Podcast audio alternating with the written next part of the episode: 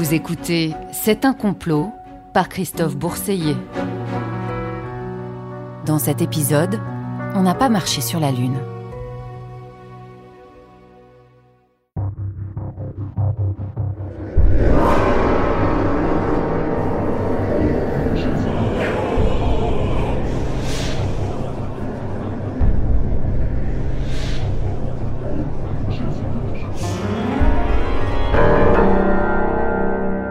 Souvient de l'album de Tintin, On a marché sur la Lune, mais beaucoup pensent qu'on n'a pas marché sur la Lune. C'est le cas de René dans cette brochure qui date de 1992, NASA Moon d'America, dans lequel le complotiste avance des arguments photographiques euh, qu'il pense être absolument euh, euh, décisif. Maintenant, chacun pense ce qu'il veut de ces arguments.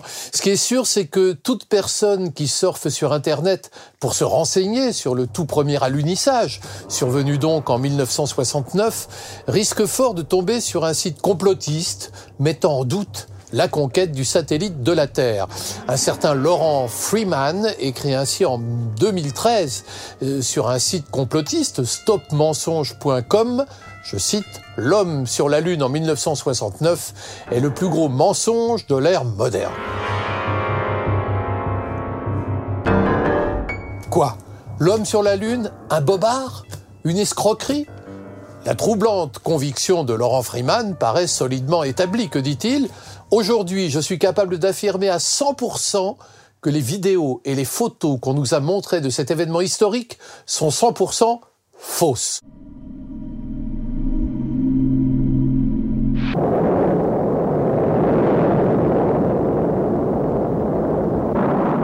Comment pouvez-vous imaginer que quelque chose soit resté aussi secret?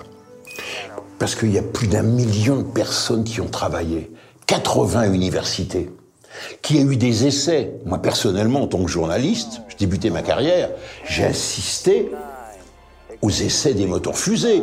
C'est pas des maquettes, cette histoire-là. On les essayait au banc. On a construit la fusée, on l'a vu. L'ai vu, la Saturne V. Vous avez dû vous promener dans les musées américains. Elle est bien là. Et on dit, pour faire le film, on aurait fait une maquette aussi belle, aussi précise, parce que les techniciens l'ont vu. Quand ils voient les moteurs, ils savent bien que c'est de la bonne plomberie, c'est pas du chauffage central, cette histoire-là. C'est pas pensable.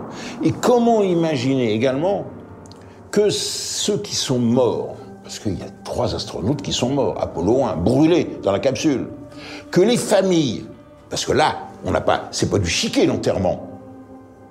Comment pouvez-vous imaginer un instant, surtout que la presse américaine, que les familles Là, les, femmes qui sont veuves, les enfants, disent Ah ben non, non, tout ça c'est du chiquet, c'est la mise en scène.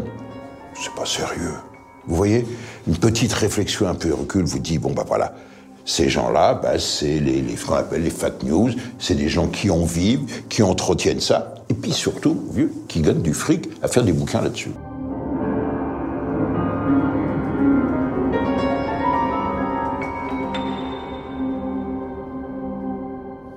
Depuis le milieu des années 70, on assiste effectivement à la dissémination virale d'une rumeur tenace selon laquelle l'homme n'aurait jamais mis un pied sur la Lune, la NASA n'ayant tout simplement pas les moyens d'expédier une équipe sur l'astre. Dès lors, les différents alunissages auraient été filmés depuis un studio de tournage installé dans une base secrète située dans le désert du Nevada.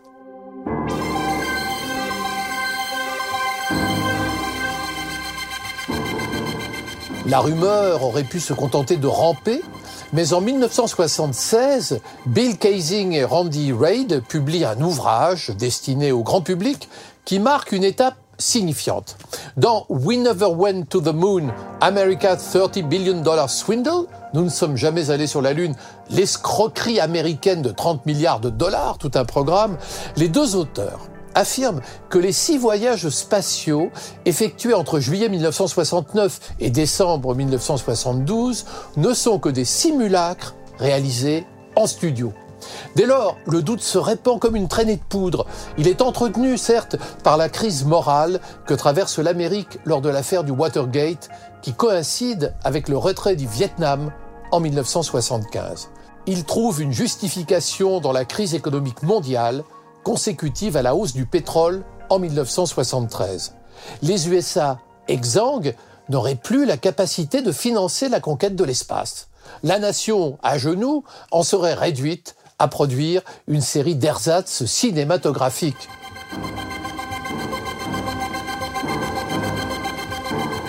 Je pense que l'Amérique a fait de gros sacrifices euh, pour aller sur la Lune, pour développer euh, son programme spatial, peut-être au détriment d'autres euh, possibilité d'utiliser cet argent, ça a coûté très cher. Et effectivement, indépendamment du fait de savoir si on est allé ou pas sur la Lune, il y a des gens qui ont critiqué les missions lunaires simplement parce que ça a coûté une fortune pour un retour scientifique qui est qui a été considéré comme important mais pas majeur. Et même encore aujourd'hui, il y a des gens qui critiquent les missions habitées.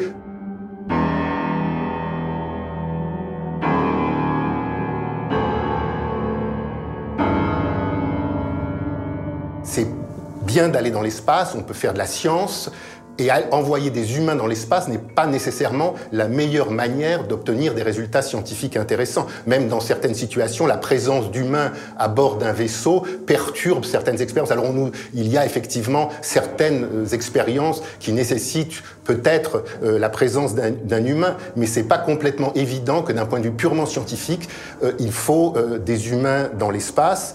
Maintenant, je pense là aussi que ça va au-delà de l'aspect scientifique. Il faut le voir dans le cadre de l'aventure humaine, il me semble, si j'ose dire, naturel que cette frontière de l'espace soit finalement euh, explorée par des humains. On a traversé les océans, on est allé dans les airs, dans l'atmosphère de la Terre, des vols en ballon, des avions, et on va dans l'espace. C'est d'une certaine manière euh, le développement naturel de l'esprit euh, d'aventure et d'entreprise des humains. Maintenant, effectivement, ça coûte très cher.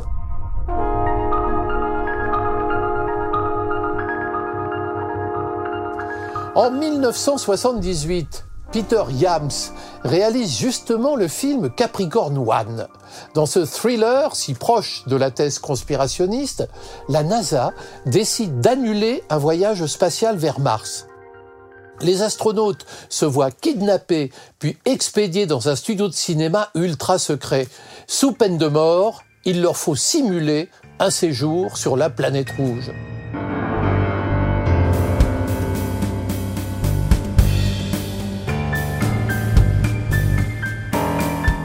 On aurait pu croire que la rumeur allait s'éteindre dans les années 80, mais le Moon Hoax, le canular lunaire comme on dit en Amérique, ne cesse de ressurgir et de surgir. Le scepticisme est renforcé par la diffusion en 2001 sur la chaîne de télévision Fox d'un documentaire choc, Théorie du complot, Avons-nous marché sur la Lune de Greg Tipley. Celui-ci reprend et prolonge les arguments de Bill Kaysing et Randy Reid. D'après les conspirationnistes, l'astronaute qui prend la photo dans le reflet du casque n'aurait pas de combinaison spatiale. Diffusé à deux reprises devant 15 millions de téléspectateurs, il déclenche un débat national. Selon un sondage publié par la Fox, 20% des Américains affirment alors douter de la réalité des alunissages. Mais quels sont les arguments des contestataires il se base essentiellement sur les retransmissions télévisées des voyages spatiaux et il déniche un certain nombre d'anomalies.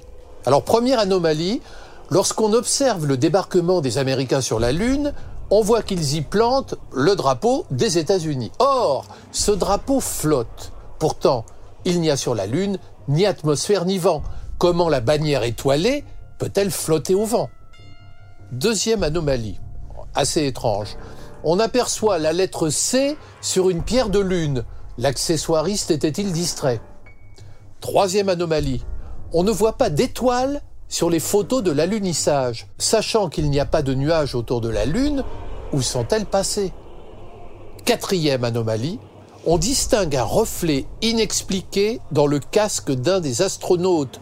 S'agit-il d'un projecteur? Cinquième anomalie, sur plusieurs clichés, les ombres sont simultanément orientées de plusieurs côtés. Comment est-ce possible? Le Soleil est sur la Lune la seule source de lumière. La pluralité des ombres s'explique-t-elle par les lampes du studio? Sixième anomalie. Si la NASA avait vraiment alluni, on verrait sous le module un cratère d'impact. Or, le sol ne bouge pas parce qu'il est en carton-pâte? Septième anomalie, il existe autour de la Terre une ceinture de radiation, dite la ceinture Van Allen, qui est maintenue par le champ magnétique de la planète. Compte tenu de leur faible vitesse, les vaisseaux de la NASA n'auraient pu résister aux radiations et les astronautes auraient péri en tentant de quitter la Terre. Huitième anomalie, lorsqu'on voit les astronautes gambader sur la Lune, ils se déplacent au ralenti. Si on accélère légèrement les images, on s'aperçoit qu'ils bougent au rythme de l'attraction terrestre. Mais comment ont-ils effectué de grands bonds justifiés par une pesanteur moindre que sur la Terre? Les sauts ont sans doute été permis par des filins invisibles. Neuvième anomalie, en observant de très près les images lunaires, on voit des croix de marquage sur le sol. Ces marques ont-elles été oubliées par un assistant distrait? Décidément, l'équipe de tournage manque de professionnalisme. Il y a des réflecteurs laser qui ont été déposés sur la Lune pour mesurer avec une très grande précision la distance. On tire au laser depuis la Terre, ça rebondit sur le réflecteur, ça revient, on compte le temps avec une horloge atomique, le temps mis pour l'aller-retour, et comme, on sait à quelle vitesse va la lumière, on a la distance Terre-Lune. On a tiré au laser sur ces miroirs déposés par les missions Apollo, et le signal est revenu, qui prouve que quelque chose a bien été déposé sur la Lune. Et puis, plus récemment, on a mis en orbite autour de la Lune des sondes, les Japonais, peut-être les Chinois, et on a des photos prises depuis une centaine de kilomètres au-dessus du sol lunaire qui montrent l'emplacement des missions où on voit encore le, le, reste du module lunaire, puisque le module lunaire se posait, mais ensuite c'est seulement sa partie supérieure qui redécollait, et la partie inférieure restait sur la Lune et servait de base de lancement. Il y a aussi les appareils qui ont été, sismomètres et compagnie, qui ont été déposés par les astronautes, presque même leurs empreintes de pas. Tout ça, ça se voit sur des photos euh, prises à quelques dizaines de kilomètres d'altitude au-dessus de la Lune, et par des missions qui ne sont pas des missions américaines, qui sont des missions japonaises ou d'autres pays. Et donc, euh, il faudrait que euh, tous ces pays acceptent de participer au complot général. Bon, ça n'a vraiment pas de sens, quoi.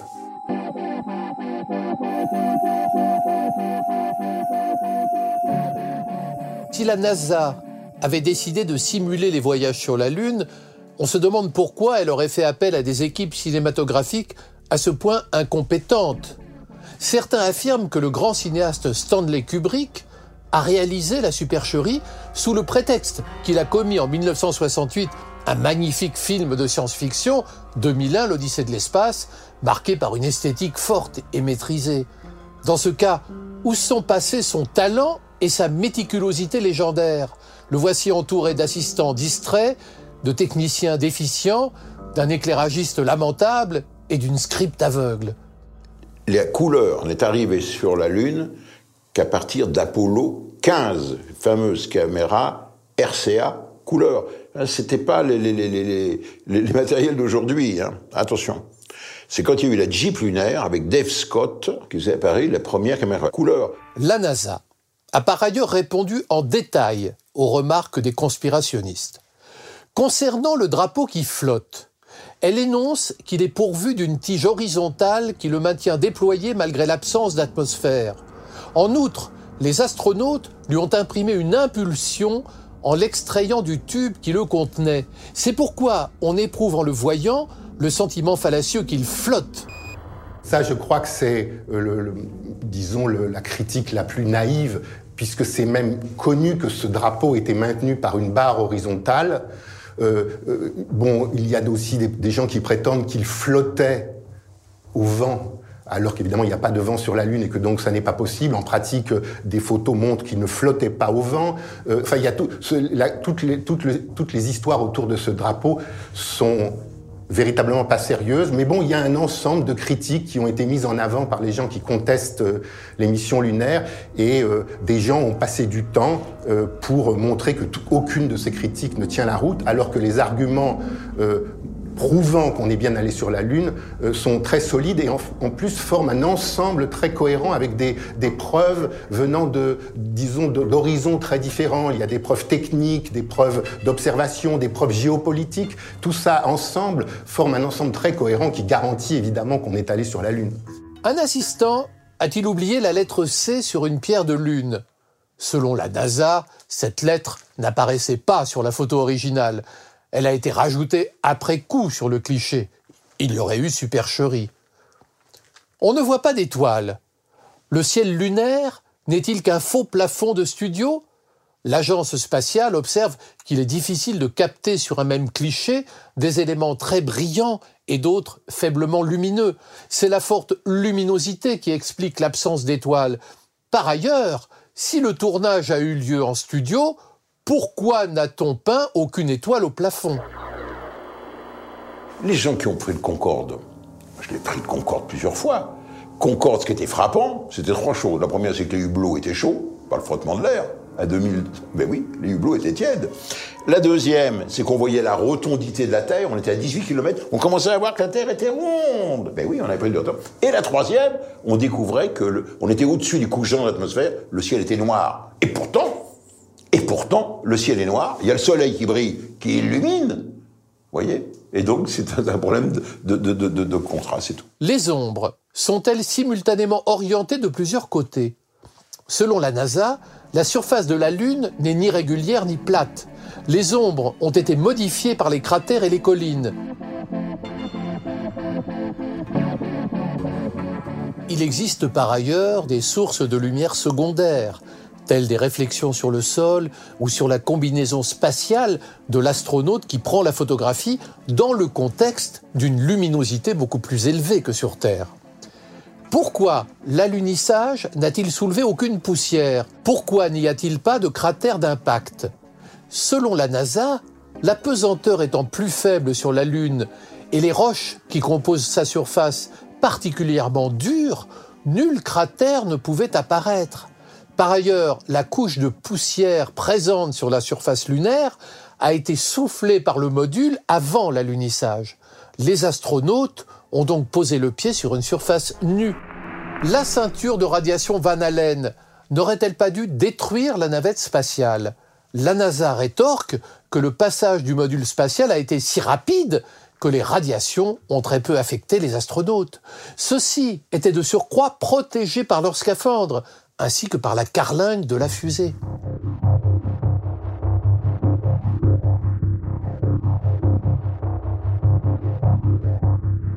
L'agence spatiale a visiblement réponse à tout. Elle avance surtout un argument de poids. Les échantillons prélevés sur le sol lunaire ne constituent-ils pas une preuve écrasante? Ces roches ont été expertisées par des scientifiques du monde entier. Elles sont exposées dans différents musées. Comment pourrait-elle être partie prenante d'une conspiration? La Lune est couverte d'une poussière qu'on appelle le régolithe lunaire parce qu'elle a été bombardée par des météorites. Ces poussières ont été irradiées par le vent solaire et par les, particules émises euh, lors des éruptions solaires, si bien que ces poussières sont radioactives. Et leur taux de radioactivité, notamment à partir d'un certain isotope particulier précis qu'on appelle l'aluminium 26, dont la période de décroissance est de 1 million d'années, donc la radioactivité de ces poussières de Lune montre qu'elles ont été irradiées pendant un million d'années. Et donc, elles n'ont rien de semblable sur la Terre. Rien ne semble pourtant calmer l'ardeur des partisans du doute. Certains complotistes avancent toutefois une audacieuse thèse alternative dont Laurent Freeman se fait l'écho sur stopmensonge.com. Je ne suis plus sûr que les Américains ont réellement marché sur la Lune en 1969. Par contre, je sais qu'ils y sont allés au final qu'ils ont été aidés pour le faire, notamment pour passer la ceinture de Van Allen, et qu'ils disposaient aussi d'une source d'énergie gratuite pour faire marcher leur buggy lunaire. Je sais aussi que ce qu'ils y ont trouvé est resté top secret et que depuis, ils ont reçu l'ordre de ne jamais y retourner.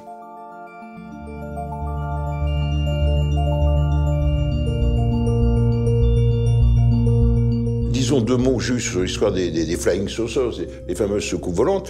Regardez, c'est apparu juste après la Deuxième Guerre mondiale, quand il y a eu les progrès technologiques. Et qu'il y avait des engins, parce que les gens ne savaient pas, essayés par l'armée américaine dans la foulée de la Deuxième Guerre mondiale, qui avaient des formes assez surprenantes d'ailes en triangle, delta. On essayait tout. hein, parce qu'on avait l'argent, on était, et surtout il y avait la guerre froide. Et donc comme les gens étaient témoins, enfin les rares qui étaient dans, dans le Nevada, c'était une base militaire, eh ben, les types ont vu un truc et puis aussitôt on a interprété. On n'invente jamais rien, on ne fait, notre cerveau ne fait que réadapter ce qu'il a vu. C'est-à-dire, c'était la notion, regardez la représentation de l'homme extraterrestre. Vous y êtes, on est en plein dedans. Toujours, il y a le caractère humanoïde. Notre cerveau est incapable d'imaginer un être humain fait différemment de, nous, le, bipède. Et pourtant, regardez l'énorme variabilité de, de, la vie sur Terre. En d'autres termes, les Américains ont bel et bien alluni en bénéficiant d'une technologie extraterrestre.